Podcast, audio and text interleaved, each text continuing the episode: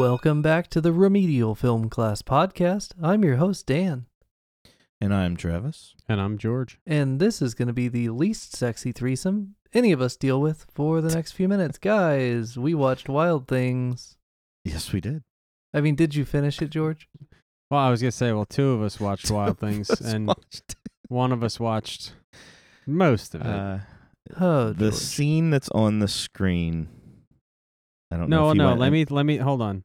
He left I it paused paused. the movie. That's kind of gross. Yes. With people over, George. No, Yeah. it's the it's the recovery of the teeth on the beach scene. That's where he's. at. Oh, that's a weird scene to pause it on, but I mean, different strokes Yeah. for different folks. Yeah, it wasn't the pool scene. no. So I stopped the movie at uh, 29 minutes in, Hmm. and I said to my wife, "At what point do I just walk away from this movie and tell the guys that I just couldn't take another minute of it?" Coming from the guy who sat through all thirteen Friday And Thirteenth movies. that moment happened 48 minutes later. Hmm. Well, yeah, 48 minutes later. I'm an hour and 17 minutes and 50 seconds in when I pressed pause and I said, no more. It starts getting good around an hour twenty. when the credits roll and you're like, oh, these actors, I know them. When everything comes to light that you have skipped. Yeah, the stuff But that it's you don't everything. know happens happens, and then you're like, "Oh, stuff happened," and I didn't know it because I didn't watch it to the end. oh. Well, tell me how it ended. So, by no means is Uh, this the worst movie we've showed you out of No. ninety something movies. Which one was the worst?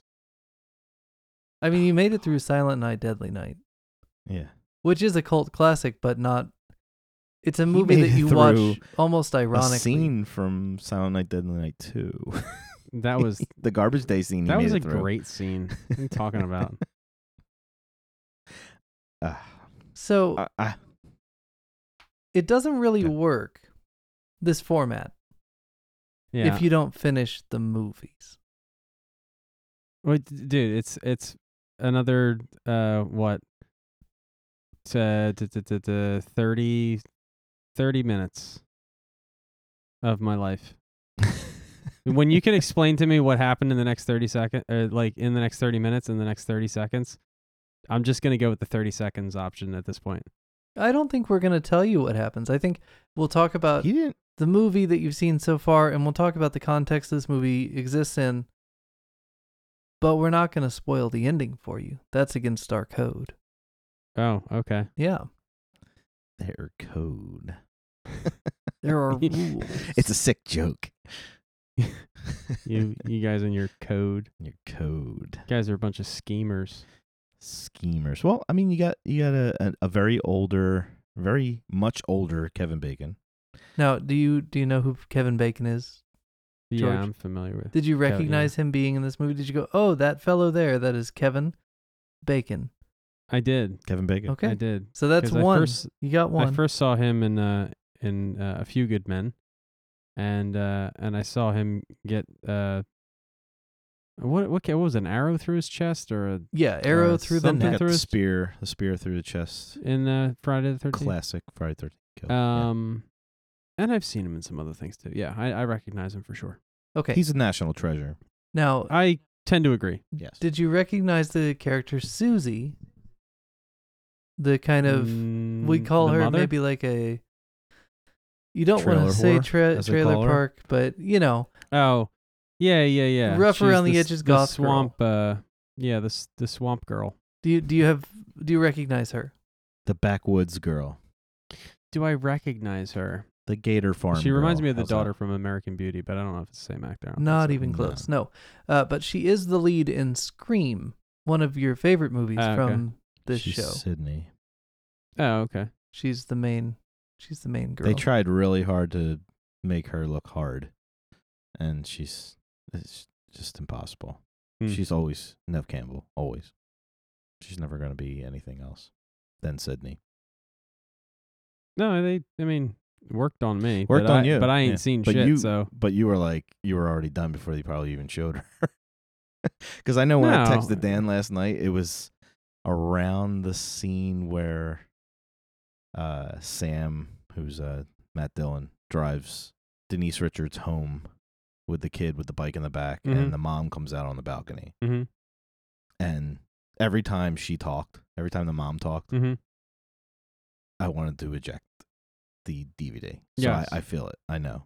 She's she was terrible. Now the mom really you're bad. referring to Theresa Russell, Theresa Russell. national treasure and very well regarded actress Theresa Russell, Yes, but not in this movie. voice of Anne in the English uh, dub of Tenebrae. So eventually you'll hear her voice again. She was actually big in these kind of movies before she uh, hit her later years, which is this movie. But like she did a movie called Black Widow and stuff where she was like the uh, Sharon Stone type character from Basic Instinct. She was like the the femme fatale kind of character. She's in So this movie her- because she's like a sexy lady emeritus. Okay. She fits the part well, but her delivery of lines were very soap opera-ish, which was like, oh, That's that. I mean, not just that character. The delivery of lines in this entire movie is Yeah. very soap opera. Most of the guys were fine, but Denise Richards was bad. Neve What, Campbell what's was the uh, what's the the guidance counselor's name? uh, in this Matt movie? Dillon, Yeah, the but the character's name Sam Sam Lombardo. Lombardo. Yeah, Mr. Yeah. Lombardo. You thought he was good? He's Matt Dillon. Like I, Who's Matt Dillon? he's kind of a legend, a Hollywood legend Is he? of the '80s. Yeah. How? Uh, he's part of the Brat Pack. Uh, the Patrick Swayze, Rob Lowe, Ally Sheedy, uh, you know, Outsiders. I didn't know that a brat pack was a thing. Yeah. That's the first time Maybe I've ever we'll, heard of we'll it. probably go into that at some Um, point. Rob Lowe, I have seen in a few things, Yes. and I tend to like Rob Lowe. Matt Dillon, he popped. He was in something about Mary, which you did see. I have seen that, but I don't He's the him. private investigator that, um, Okay, at uh, what's his name? Holy shit, Ben Stiller. Ben Stiller hires to go track her down, and then he winds up with the big. He winds up sabotaging the whole thing. He's the one who asks how he got the beans above the Frank. No, I'm just No. kidding. No, that's the cop. No, I'm just kidding. yeah, I mean, he's been around a while. He's done a lot of movies. How did he get the beans above the Frank? I don't know. I don't know. Anyways, Never had that problem.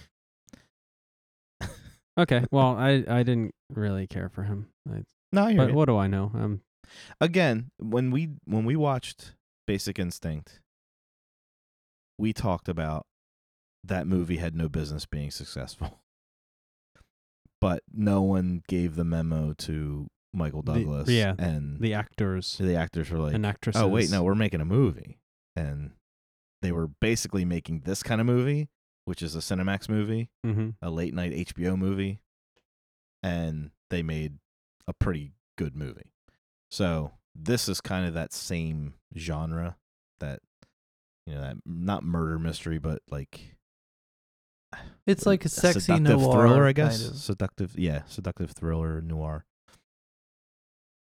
just not as well done Now, uh, did you recognize the attorney with the neck brace? Of course. I mean, when he came on the screen, I was like, "Oh, thank Ew. God, an actor." my text to dan last night was uh, not even tits and bill murray saves this That- that's true. That's hundred percent true. it's become a weekly tradition for Travis to text me the night before we record saying we shouldn't watch the movie that we're watching this week. Even though he always helps me pick the movies, it's just No, I I was I was on board for this movie when we were talking about Basic Instinct because it does fall in that same genre. So yeah, and I remember this being better. I do remember it being better. I I think it came out like 96, 97, I think. Ninety-six is 90 what it said. And I was working at the theater, so I I did see certain scenes many times. It's 98. I Um, don't know why it would have said 96. 98. But That's right, 98. I stopped working there in 99, so this was in the theaters It's when I- uh, yeah, it's nineteen ninety-eight. Trev, like I said. 98. Yeah. So, yeah, I remember watching. This is the kind of movie where you just kind of skip scenes. Oh, You don't really. now wa- you tell me. you can't. I watched it all the way through once. Last night was the first time I watched, uh, the second time I ever watched it all the way through. It's no, it's no my cousin Vinny where when when you when you're flicking through the channels and Wild Things is on and you're like, oh, I got to watch the rest of this, No. or oh, I need to see the next part. It's more like, oh, I have this on DVD. Let me pop it in and go to the four or five scenes I want to watch, and then not watch it again for ten years. That's what that kind yeah, of yeah. I. I I feel you. but I liked Kevin Bacon in this movie. He was trying. Yeah, He was fun. he was acting his ass off, but no one around him was. his partner was like a block of wood. Like she's like, Uh, yeah, yeah. Bill then- Murray was trying, and then Bill Murray no, was and Bill Murray was Bill Murray was good though, but it's he just he kind of just didn't fit the what the rest of the movie was doing because he's Bill Murray and he just takes over He's the comic. every part that he's in. So you're you know like I'm watching it thinking, "Oh my god, I could use a lot more Bill Murray in this movie. Can we Mm. make a movie about like that, Bill that Murray?" character. Yeah, Like it's almost it. like it's almost like, you know, like you you could do like a Better Call Saul but about this attorney. yeah, and that would be what hilarious. are the other cases he's dealing with? yes, that would be great. Mhm. Um but I'd it- watch he it. was funny in a movie that's not supposed to be funny right. and lovable in a movie that's not supposed to be like that. And so he just didn't his character didn't fit for me and it kind of just was like weird. Right. But I liked him. Like it's like one of the one of couple of the parts of the movie that I liked was yeah. Bill Murray's stuff. But now, George, are you familiar? And uh, Travis, you might be familiar with this too. Have you ever heard of something called the expert fallacy? I've heard of it. We've talked a lot on this show about the Dunning Kruger effect, and we've talked about recency bias a little bit, uh, but we haven't talked about the expert fallacy. But I thought tonight might be a good time to bring it up. I meant to bring it up during, I think it was Friday 7, Friday 8, and then lo and behold, a, a full like year and a half later, I finally bring it up. Uh, George, expert fallacy. Ever heard of it? I think I've heard of it in a different form. I think it's the appeal to authority. Explain the appeal to authority. Like, you know, like this is, you know, this is true. This has to be the way it is because this expert says that's the way it is. No. And that's not necessarily the case. Not the thing. Uh, different thing. Okay. So the expert fallacy. I'll just tell you what it is. We'll see if we can catch on to why. Is that the 'Cause shower scene? Towards You the know end quite a the- bit, uh, George. You know quite a bit about electricity, right? Mm-hmm. And from what I understand, you came to understand all these things about electricity, uh, kind of self-motivated of your own accord, right? You've you're a self-made man. Uh, Well, it started well, I with started. amps, I right? started as a tinkerer, but Yeah. I I got more involved when I surrounded myself with people who knew more than me. So, would you consider yourself to be an expert or an No. aspiring expert in the field of electricity? And aspiring, sure, yeah. Yeah. And uh, you play guitar. I know that. And you know a whole lot about Uh-huh. tone. Would you consider yourself to be pretty well versed in the, the natures of tone? Dare I say, to a new layperson, would you be considered an expert in guitar tone? Mm, yeah, probably. Okay. So here's the thing about George George knows a lot about electricity and guitars. The thing about the expert fallacy is a person who knows that they have an expertise in one field sometimes, potentially, could fallaciously fall into a trap to think that I am an expert in electricity and I am an expert in guitar tone. So I'm also an expert in all the other things I deal with. Hmm. That's the expert fallacy. It's uh, you'll see it a lot with engineers. Those are the worst. Sorry, engineers. But oh, yeah. you know, you you live in a you work in a world in which problems have solutions and those solutions are derived from your understanding of math and engineering and physics. And suddenly all the problems in the world start to look like things that can be solved through through your expertise Through math and physics. in math yeah. and physics and engineering.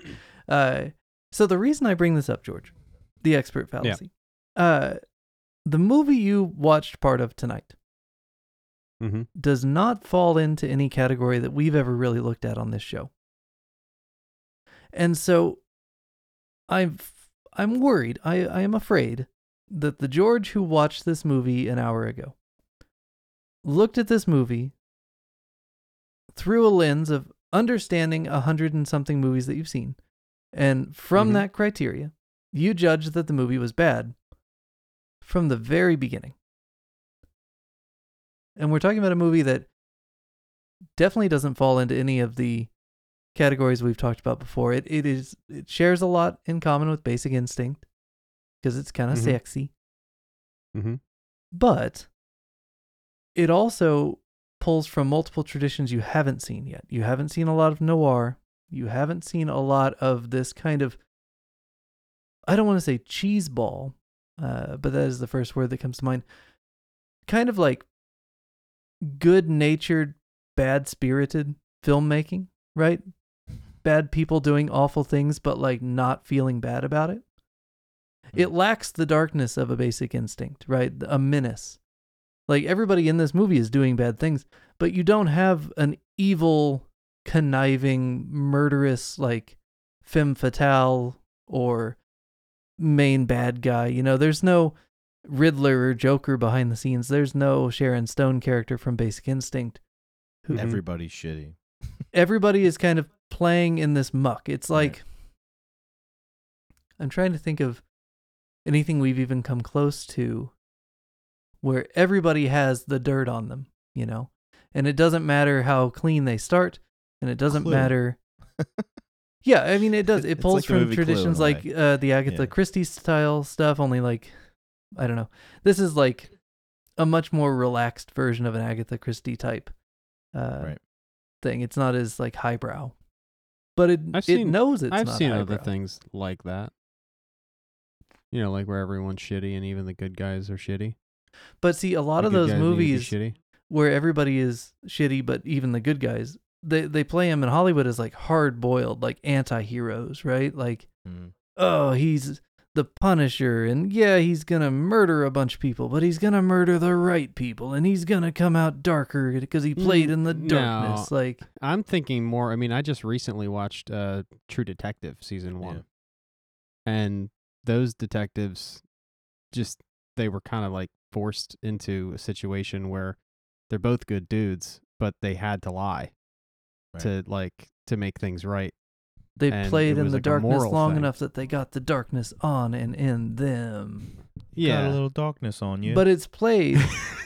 Those movies It's uh, in it's True. Detective is a great red example of one that is played like deadly serious, unfunly serious.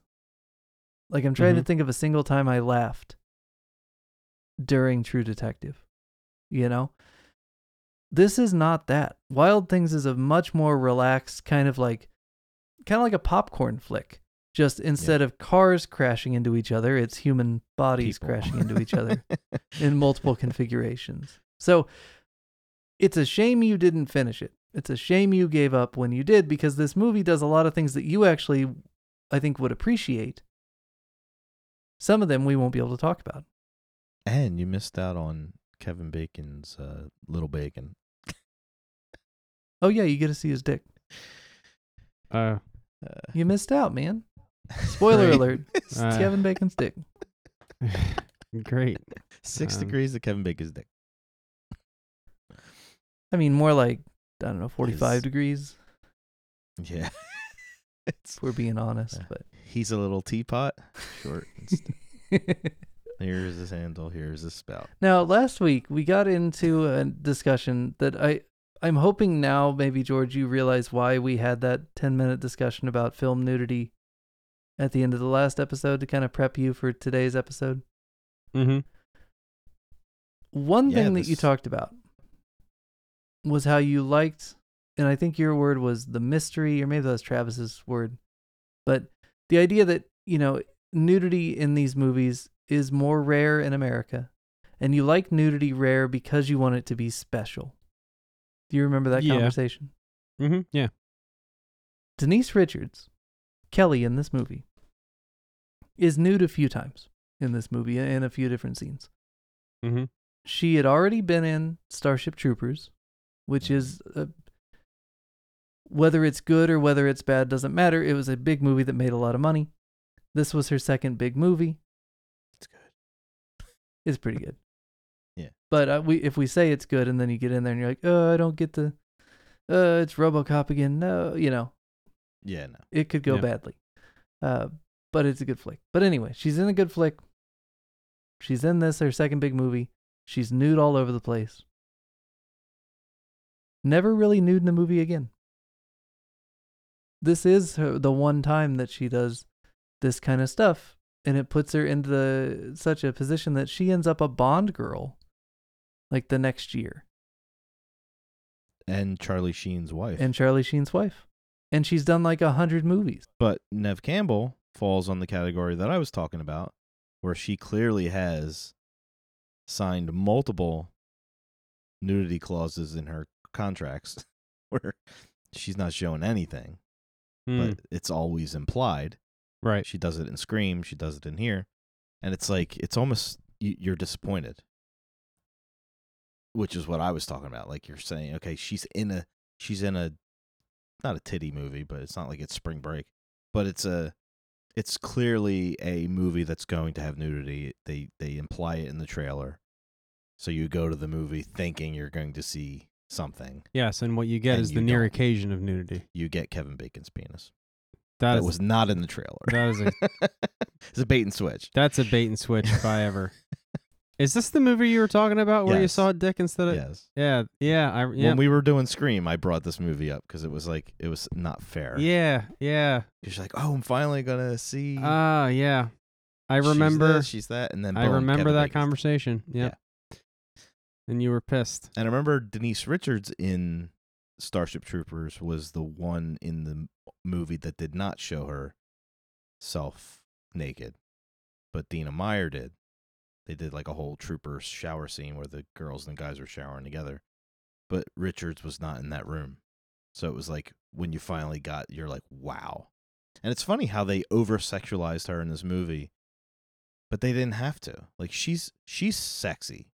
She could have been in a turtleneck and or even a t-shirt and jeans. She didn't have to be like the Jessica Rabbit Mhm. seductive. Like she's seductive just being in the room. But And and I have to jump in here. so they ov- uh, overplayed that a little bit. they overplayed it because that is the character she's playing. exactly. Right. And it's necessary to the plot that George knows and the stuff that George doesn't know because he gave up on the movie too soon.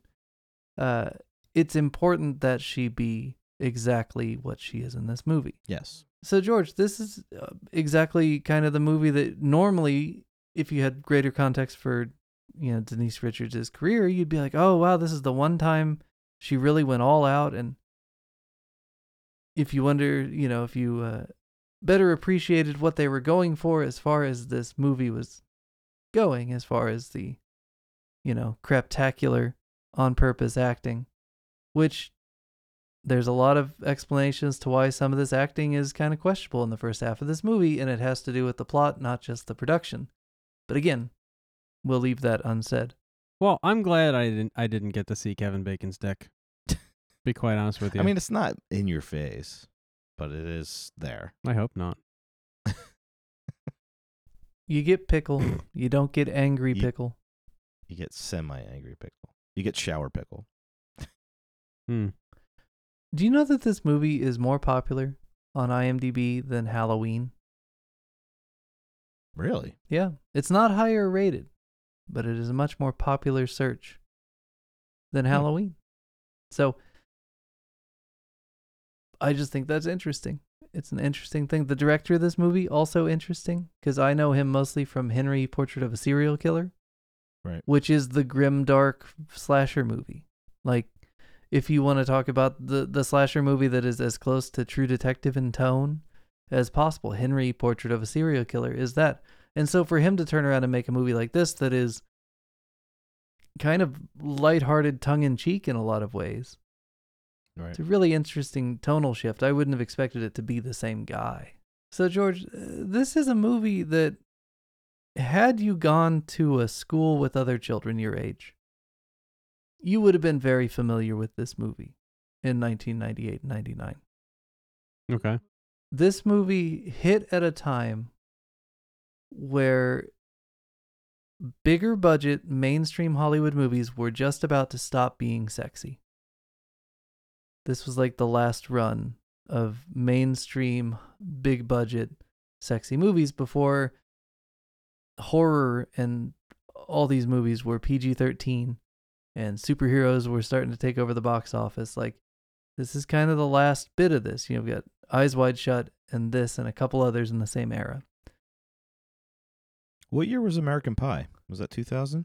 uh it had to be like 98 99 99 yeah so Yeah. Yeah. Because you had like Road Trip and all those like comedies, sex comedies that still existed. yeah there was like a resurgence of 80s sex comedies and then that was kind of the door shutting on a lot of this stuff which is interesting that but you know we've talked about pay cable tv and stuff kind of picking up the back end I'm sure people rented the hell out of this movie.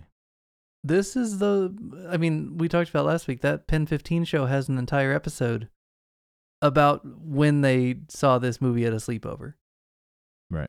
and that was what this movie became it was like like a yardstick for how your weekend had gone to hear all the different people that had managed to rent it find it on demand in the early days of on demand cable like it made the idea of a three way like mainstream for a whole generation of people who had never seen that in the movie Right. What was the movie with uh, Gina Gershon? Was it Crash bound or Bound? Yeah, that was that was probably around the same time too, because that was everybody talked about her and uh and Tilly, Meg Tilly. And what's funny about Bound is uh, Wachowski siblings uh, made that one. Uh, Yeah. That's not one that I'd ever heard of. Like that one didn't make it down to the middle school crowd. That was too Really? adult. Gotcha. But Wild Yeah, 'cause I remember- Things, everybody middle school knew about Wild Things, and it was a lot of it was marketing, and a lot of it was the fact that it was this, you know, super raunchy but like acceptable because it's made by mainstream Hollywood. You know, Plus, it was Neve Campbell. You get the Party of Five, and Scream. Yeah. Connection to your generation. So I get it. Now, uh, an interesting thing in this uptight America that we live in, uh, harkening back to our discussion last week, one of the things that's interesting about the way that America works with sexual topics, if it pops up in a magazine, especially like a an adult magazine, it still feels kind of forbidden, right? In the 80s. I'm saying right, you don't have to agree with me, but I'm going to put this out there. But there's something about when a topic like the sex in wild things jumps from your late night cable direct to video made for people to watch by themselves in their home cinemax type movies. When it jumps from that to a mainstream theatrical hollywood movie that like there's a, there's this phenomena where suddenly people that would never have watched that scene because it was in a dirty movie be it on cable or be it at a video store they wouldn't watch a dirty movie because dirty movies are bad. But when it happens in this movie made by a mainstream producer and, and director suddenly it's like ooh have you seen? Let's all talk about it because now it's like safe to talk about it.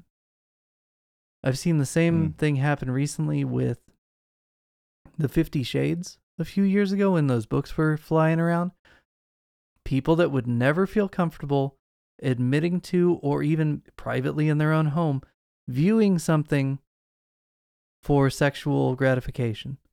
Suddenly we're like oh but this isn't a dirty book or in the case of the movies they made this isn't a dirty movie.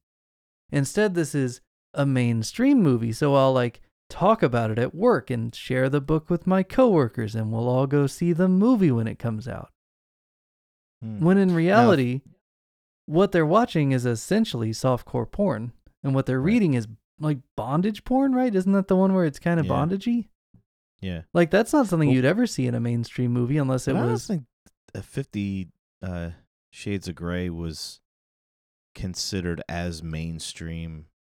Yeah, the books were popular, and it became a topic of conversation because everybody was like, "Well, you know, everybody's kind of in the closet about S and M and porn and this and that," but that book sold like 80 million copies or something. So it's like it's not just a man thing. No, it's not You men. know, there's a lot of women buying that one books. is that was an interesting one because it was mainly aimed toward women. No, it definitely uh it definitely rode the coattails of like the Sex and the City viewers. Like they like you said, they they went out to dinner, then they went to see the movie as like a group. It was like a it was an event, which is weird for that kind of movie because it's like you said, it's a it's a Cinemax movie. It's it's uh, Red Shoe Diaries. It's not it's not mainstream. So and that's you- this phenomena with Wild Things where it's like this is a movie that has content in it that if if you led with this content in the same way that Wild Things did, but you were advertising your direct to video, your direct to cable late night movie, not as many people would watch it. And the ones that did watch it, a lot of them would never admit to watching it. But because it's like got this seal of approval of a commercial release and stays away from the NC 17 rating, right? Like that's the one example I can think of really off the top of my head is the Showgirls thing where people Right. still treated it that. like a dirty movie because it had the wrong rating on it, which is bizarre. But from what I was saying, if what's her name is not in that movie, no one goes to see that show. No one sees it. Nobody sees Showgirls if it But doesn't because have uh Elizabeth Berkley in that movie is what made people curious. Same thing with striptease. No one was seeing striptease.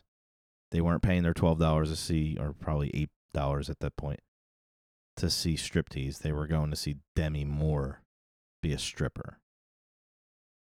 That to me, that's that's the way I look at it. Because Showgirls was so bad that no, there's no word of mouth for that movie at all. But you're seeing the girl from Saved by the Bell. That's not the one that most of the people wanted to see. So uh next week I think we should watch a Paul Verhoeven flick from the mid 90s. no, no. I don't know, man. Like, you guys are talking a lot about how like sexual this movie is and and all that. And, For its time, it was. Uh, okay, fine. Uh, the first hour and seventeen minutes of it to me, guys, nothing special. No, but again, Probably because I don't know who they are. But then again, I didn't know who Sharon Stone was. Right. When I watched uh, that movie, uh, basic instinct. Basic Instinct. Um, and I thought it was very well, that movie Sexual. was way sexual, way more than this. yeah. Definitely. So you needed the sexual incidents in this movie to set up the plot, yeah. but it wasn't a soft core where it was like, oh, they're just gonna meet up and do it. Oh, they're gonna. Oh, look, they're meeting here and doing it. Like it wasn't. It wasn't part of the plot. They just needed that first establishment Mhm. and then the second scene to show those two were kind of in cahoots Yeah. Well, and kind of. Yeah, they were. they were so they had to show that but other than that it's really not relevant to this movie at all Yeah, I didn't think it was that bad.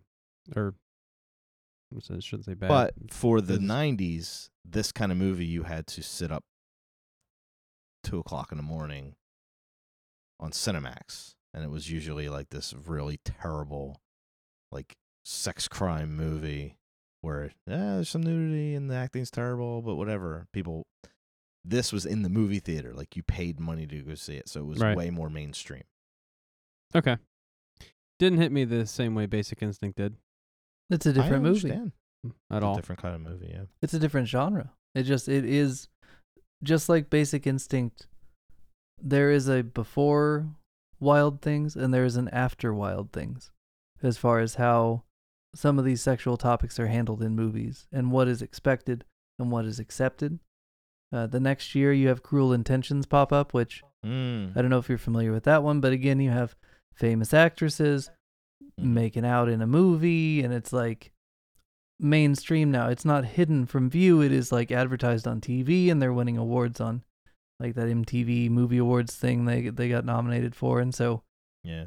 Best kiss. yeah you don't see lesbian kissing on tv in the 90s and you definitely don't see passionate women kissing until Wild Things, Cruel Intentions, and now it's a thing. And now it's a thing, right? Like Yeah. it's it's not a shock anymore and, and you know the past 20 something years have been a lot more you know varied and open in the presentations of stuff like that but it was shocking Who was it? in the 90s Who was it? Like Madonna and Christina Aguilera, or Yeah. something like that at one of the music, Music awards. yeah. That was kind of taboo too. well and that was I remember more that happening. And I don't Britney know- Spears. It was Britney Spears. Yeah, as was well. it Britney Spears or what? She Okay. kissed one, then kissed the other. and that was It a lot passing more of the just torch. performative right Yeah. like there was no passion Yeah. there it was just shock value Right. and shock value Hmm. is one thing uh, but you know this movie cruel intentions there was like a an acted passion there that like would not have been kosher up until that point it would Right. that alone like the the acting itself would be surprising and now it's like a commonplace thing and it's just interesting that this was the turn just boom right there in the hmm. late 90s I like Cruel Intentions. That was better than this. i don't know if i've seen it all the way through But yeah, it's a lot of a lot of early actors in that movie. That became something. Now, one other thing that I think is interesting is you you've both discussed like the anticipation of waiting for you know an actress to do 20 movies and will she ever do a sexy movie? And it's interesting here that you know Denise, Richards is essentially an unknown, but just what they put of her in the advertisements is what brought a lot of people into this theater. Mm-hmm. And it's an interesting thing where it's like it's not about waiting and knowing and hoping that someday and instead it was just like their marketing of her brought people in and put butts in seats. Now, one thing we haven't discussed, and I, I was hoping it would come up organically, but it didn't. Uh, George, what city does this movie take place in? What area of the country? What That's a good state? question. They talk about it quite a bit. They show a lot of scenery. There's some gators. Oh, I saw a license plate that said Florida. Okay, so this movie takes place in South Florida, essentially Miami. Okay. The thing about this movie, it does not look like the Miami that you would see in like a Michael Bay movie. And I think it's amazing and kind of interesting because what you're seeing in this movie is like towny Miami. Mm-hmm. And that's weird because you never see that in a movie. That's another True Detective thing. It's not the touristy part, it's the living in part. Yeah, it's like It's, the, uh, the- it was the Gainesville. backwoods, like Gainesville, I think. Yeah. Uh, True Detective was in. It was very, very southern, not urban. put it that way. And there's a major Rural. class element in this movie that Yeah. plays through the whole thing. It's like interwoven in the fabric more so even probably than the sexy stuff. You know. Mm-hmm. And Gainesville was a town from a, uh, Devil's Advocate as well. Yeah. It's a very popular town. lot of lot of devils in Gainesville. Oh no, wait, no. Devil's Advocate was Gainesville. What was True Detective? Jacksonville. Maybe I'm I'm wrong about that. I feel like True I'm- Detective was in I'm- Louisiana. I'm wrong about that. Am I wrong about that? It's been a while since I watched it. I felt like it True was Detective was yeah, it was Louisiana. Missouri. It was definitely Louisiana. True Detective. Sorry, my bad. Not Missouri. It was another state the hell am I over. talking about? My bad. but an interesting class struggle. I mean, not quite die hard level of uh, working man always right, white collar guy always wrong, but definitely, you know, a predatory relationship of the rich folks and their like stranglehold on this small community and all that. And like, I, I thought it was interesting how much the the country club became like the sign of who had made it and who was getting kicked out and who was back and you know like the the currency of that town was all in the elbow rubbing with the rich people. It reminded me a lot of the TV show Outer Banks that my son made me watch. I've never That heard of that one. Classism. Uh, they had almost like a West Side Story kind of thing with the rich and then the people that lived on the beach, like the yeah the the the high elites, and then you had the people that kind of the beach, uh, beach home people. And it's kind of the same thing with this. Is when they show you the Gator family, and then they show you the Theresa Russell family or Kelly's family. It's like apples and oranges. So there's definitely a an elitism in th- that goes on there. Makes them all shitty. Everybody's got a little dirt on them down in the Yeah. in the Everglades, and now they have Tyreek Hill, and he's causing all sorts of trouble. So, good luck to uh, Miami. Yeah, wasn't it hilarious that all of the uh, of Bill Murray's clients all wore neck braces in their pictures? It yeah. establishes Ambul- that ambulance. it establishes his entire history without having to say a word, man. Yeah. Yeah, it's really good. ambulance chaser. Why are you wearing that neck brace? Ah, there was this insurance guy walking around. Had to. I don't have to wear it all the time. Just there was an insurance guy walking. He around. reminded me like a mix of Venkman from Ghostbusters and like Bob from What About Bob. Yeah, With a little Lionel very Hutz aloof. thrown in, Yeah, yeah. like a lot of Lionel Hutz, but like successful mostly. I mean, George doesn't know what happened at the end, but Right. we'll just leave that to to mystery, right? I I couldn't imagine sitting through an hour and a half of this movie and missing the last ten minutes. I know it's really funny. Uh, and no, he doesn't wake up in a hospital. It didn't happen. No, he wakes up in a hospital and then walks out, and then that girl's there, and she's like, "Hey, it's the beginning of the movie Hey. again." and then the credits roll to "I Got You, Babe." Right. Yeah, Yeah, it's great. Ba, ba, ba. Yeah, actually, no, he's not like Bob from What About Bob. He is like that character from uh, Groundhog Day, definitely. In this movie, Quite a bit, actually. holy crap, he's so good. He is a With national Bill treasure. Murray. Yes. Yeah, one hundred percent. Yeah. How do you have a movie with like three national treasures in it and it's still not a good movie? It's a don't know. fine movie. It's just not eh, like It it doesn't hold up. Let's put it that way. it's like but it kind of does. After talking to you, I get it more. Yeah, I mean, the thing is, right? We had this discussion in the car today, me and the kids, right? I was like, hey, kids, do you want to get really this? into soccer soon? Because MLS has a new TV deal and the Royals are terrible. And we have a decent, sometimes soccer team. So, like, during the off season when football's over, we can watch soccer.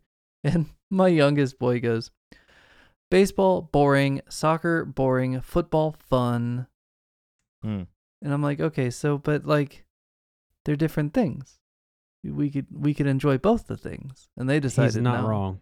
He, he's not. He's wrong. not wrong. I have that argument with Gabe almost every night when he wants to put on the Phillies. game. Although I do like baseball, but I- it's just boring to me. I Well, it love is boring. baseball if I go to the game. It could be boring but- and you can still enjoy the the the festivity of watching baseball. And that's the thing with this Right. movie, like it isn't going to deliver the thrills of a basic instinct. And it's not going to deliver on some of the promises it made in the trailer as far as the sexual content.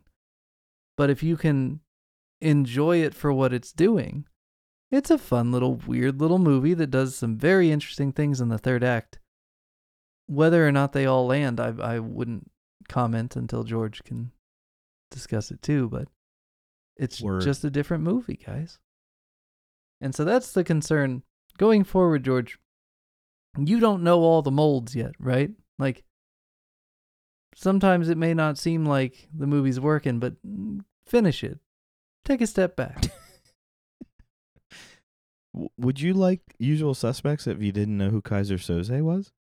I loved that movie. Would you like when I didn't know who Keyser Söze was. Would you like Seven if you didn't see the car ride to the to the box or the Uh, box? I don't know. I mean, think about it. You wouldn't even know what what's in the box means. You think about it. We've never heard it. Seven. I watch. You know, you watch Seven, and it's rolling. It's unfolding in a way where I want to watch it to the end. Right. And this movie is unfolding in a way where I don't want to watch another minute. So w- why do we watch movies? Right. To Right? be entertained. I mean, well, that's one reason. I mean, you could watch movies for you know A podcast. yeah, for education purposes, right? right. Um, there's there's that. Um, y- y- it has to have some value, Mhm. right, in order to be worth your time. And I mean, shit, guys, I went 48 minutes longer Then you than I wanted to. wanted to. First time ever, right, Meg? Hey. Heyo. And and guys, I was like there's 30 minutes more? yeah. Why am I doing this to myself? Mm. Well, you would have found out. I mean, I would put it a different way from how Travis framed it. I would say, yes, you enjoyed the process of watching Seven, but imagine if you hadn't seen the last 20 minutes of Seven, or Psycho. or you hadn't seen the reveal in Psycho. Like, you know, yes, you may have enjoyed the process of watching or those what if I hadn't more. seen the uh what if I hadn't seen the reveal in um The Village? It might have been a better Better movie, movie. You're right. right? No, you're right. And So that's- maybe I made the right decision. guys, is all I'm saying. Uh, I mean, this is unprecedented. it is. Uh It is. in in almost a 100 movies, I've watched every single one, no matter how bad. I mean, you got through Jason nine. yeah, you made it through Yeah, but I- Jason X. I I knew I was watching X. I, knew don't was even watch Jason X. Like, I'll watch I knew all I of them. was watching garbage, and I knew I was watching garbage, and it was 80 minutes of garbage. Right. This was 120 minutes of garbage, and Well, and- today was and garbage. it was garbage posing as a real movie, whereas Jason X is garbage, not posing as anything but garbage. It- This is it garbage knows what it posing is. as a movie. Right. It's not. I mean, listen. You know, yeah, I didn't watch the whole thing. I'm not going to. I don't give a fuck how it ends. Honestly, I really don't. And I don't want to see what's his name's cock either. So, what are we watching next week? Oh man! Oh man! oh, what are we watching next week? I, I vote for the Verhoeven movie. No. Eh, I've enjoyed some Verhoeven in the past. I'm not watching Showgirls. You can watch it on your own time. Oh. I'm not doing it. We'll watch Showgirls at some Verhoeven point just for fun. okay. But aren't you Yeah, shits and intrigued giggles. now that you know, George, that it's a Verhoeven movie? Don't you want to know what what's going on? I mean, after Travis's endorsement of it 20 minutes ago, no. It's an event. It's definitely an event. Um, but it's not a good movie. It's definitely fun. It's definitely got some stuff going on. Uh, there's there are some performances in this movie. It might be a better movie to watch with a few friends while enjoying some adult beverages and a laugh, more than like a Yeah, critical. it's not to be taken seriously. Yeah. although it takes itself seriously. Oh my god, it sense. so does. It's wonderful. it really thinks it's the best movie, and I Yeah. don't know how that happened because Verhoeven is consistently one of the best directors I've seen. But man, It's like an Ed Wood movie. Like Ed Wood thought he was making Oscar award-winning movies. It's And wonderful. It's not. Highly recommended. Anybody that hasn't seen Showgirls to watch it. Just don't take it as seriously as it takes itself. Yes. Yes. um, I'm torn between uh True Lies or Primal Fear. That's where I'm at. Have you ever seen Primal Fear? I have not seen Primal Fear. Okay. Crazy. It was on TV last night when this was on TV last night. Oh, that And- is weird. It was and you weird. didn't shut this off and watch that? Uh, no, it came on right after. Oh, cool. And I'm like, and I looked at the, I think it was like a 66 popcorn and like a 55 critic for Wild Things. And I think Primal Fear was like a 83 and a 89. So it's definitely a better movie than this. But it's a different kind of Well, movie. Well, what are we doing? Are we doing Primal Fear or are we doing True Lies? Let's do Primal we've Fear. thr- we've been threatening to do True Lies for a while. Maybe that's our 100. Hmm.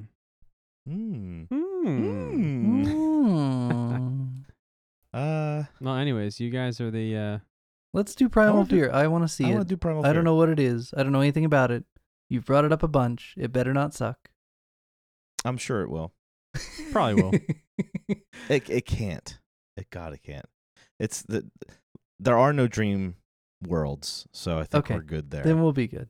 and there's no f- tri- time travel, so we're good there. And no No murdering of children needlessly because I really don't like that. uh, there's no murdering of children needlessly. Okay, Are there good enough. Are there made up uh, medical conditions that are pronounced incorrectly? Oh God, I don't know. Are there um, I don't know. I don't know. There's a lot there- of good people there in this movie. circuit though. board washcloths involved? Mm-mm. Um, no, and there's no like uh weird robots that walk really slow and have uh What was guitar the- circuit boards for faces. Westworld rocked, man. You watch your mouth. I wasn't sure what you were referencing. Yeah, Westworld. Uh, what was the? I was uh, talking about Jurassic What was Park. the robot in um, RoboCop? RD something or other. Ed 209 Ed 209, yeah. Can't maneuver steps very well. Ed But neither could Ed RoboCop. So and and whimpers like a dog, which is kind of cool. I think you need to revisit RoboCop. Maybe that's our 100. that really should be our 100. Dude, I'm I'm on board with RoboCop now. But maybe we should do Starship Troopers and RoboCop. That way you can get the full propaganda feel of what Verhoeven was doing. But if we do Without Starship watching Troopers, we Showgirls. have to do Showgirls. That's my requirement. Fuck. Well, let's do Primal Fear and see where we end up next week. Okay. Okay. Sounds good. Thanks, listeners. Peace out. Peace. Can they spoil this movie for you, George? I I don't blame any of the listeners if they shut this off three quarters of the way through a recording of our podcast. I don't blame you. I almost want to you know get. what? You do if you shut this off 15 minutes ago, you do you. I support you. That's all I have to say. Thank you for joining us on the Remedial Film Class podcast. As always, you can find us at facebook.com slash remedial film pod. We'll be back next week with Primal Fear. Here we go. Here's our here's our post credits footage. Predict the end of this movie. Yeah, tell us what you think Oof. happened, George. I don't know and I don't care. Um He's looking at me like I don't I don't think I watched the first hour. I don't care. I I don't know. I don't care. I don't care. All right, so he just you turned it off when he was finding teeth on the beach yeah. and blood splatter. Mm-hmm. Finish the movie. Guess it. Um And guess why we have to see his dick? Yeah. Like, in what context does the Baconator get out? You found Mr. Winky. I don't know. I mean, does he get his uh does Finkel is not Einhorn. does he get seduced by his uh the criminal that he's trying to locate? Neve Campbell? Matt Dillon? Mm, she's the dead one. She's dead. Yeah, Matt Dillon. Just kidding. No. Oh, that like- would have been like transgressive. That would have been interesting for the Man. time. Yeah. that didn't happen until That would uh, happen today. Brokeback Mountain. That was when that became would be- acceptable.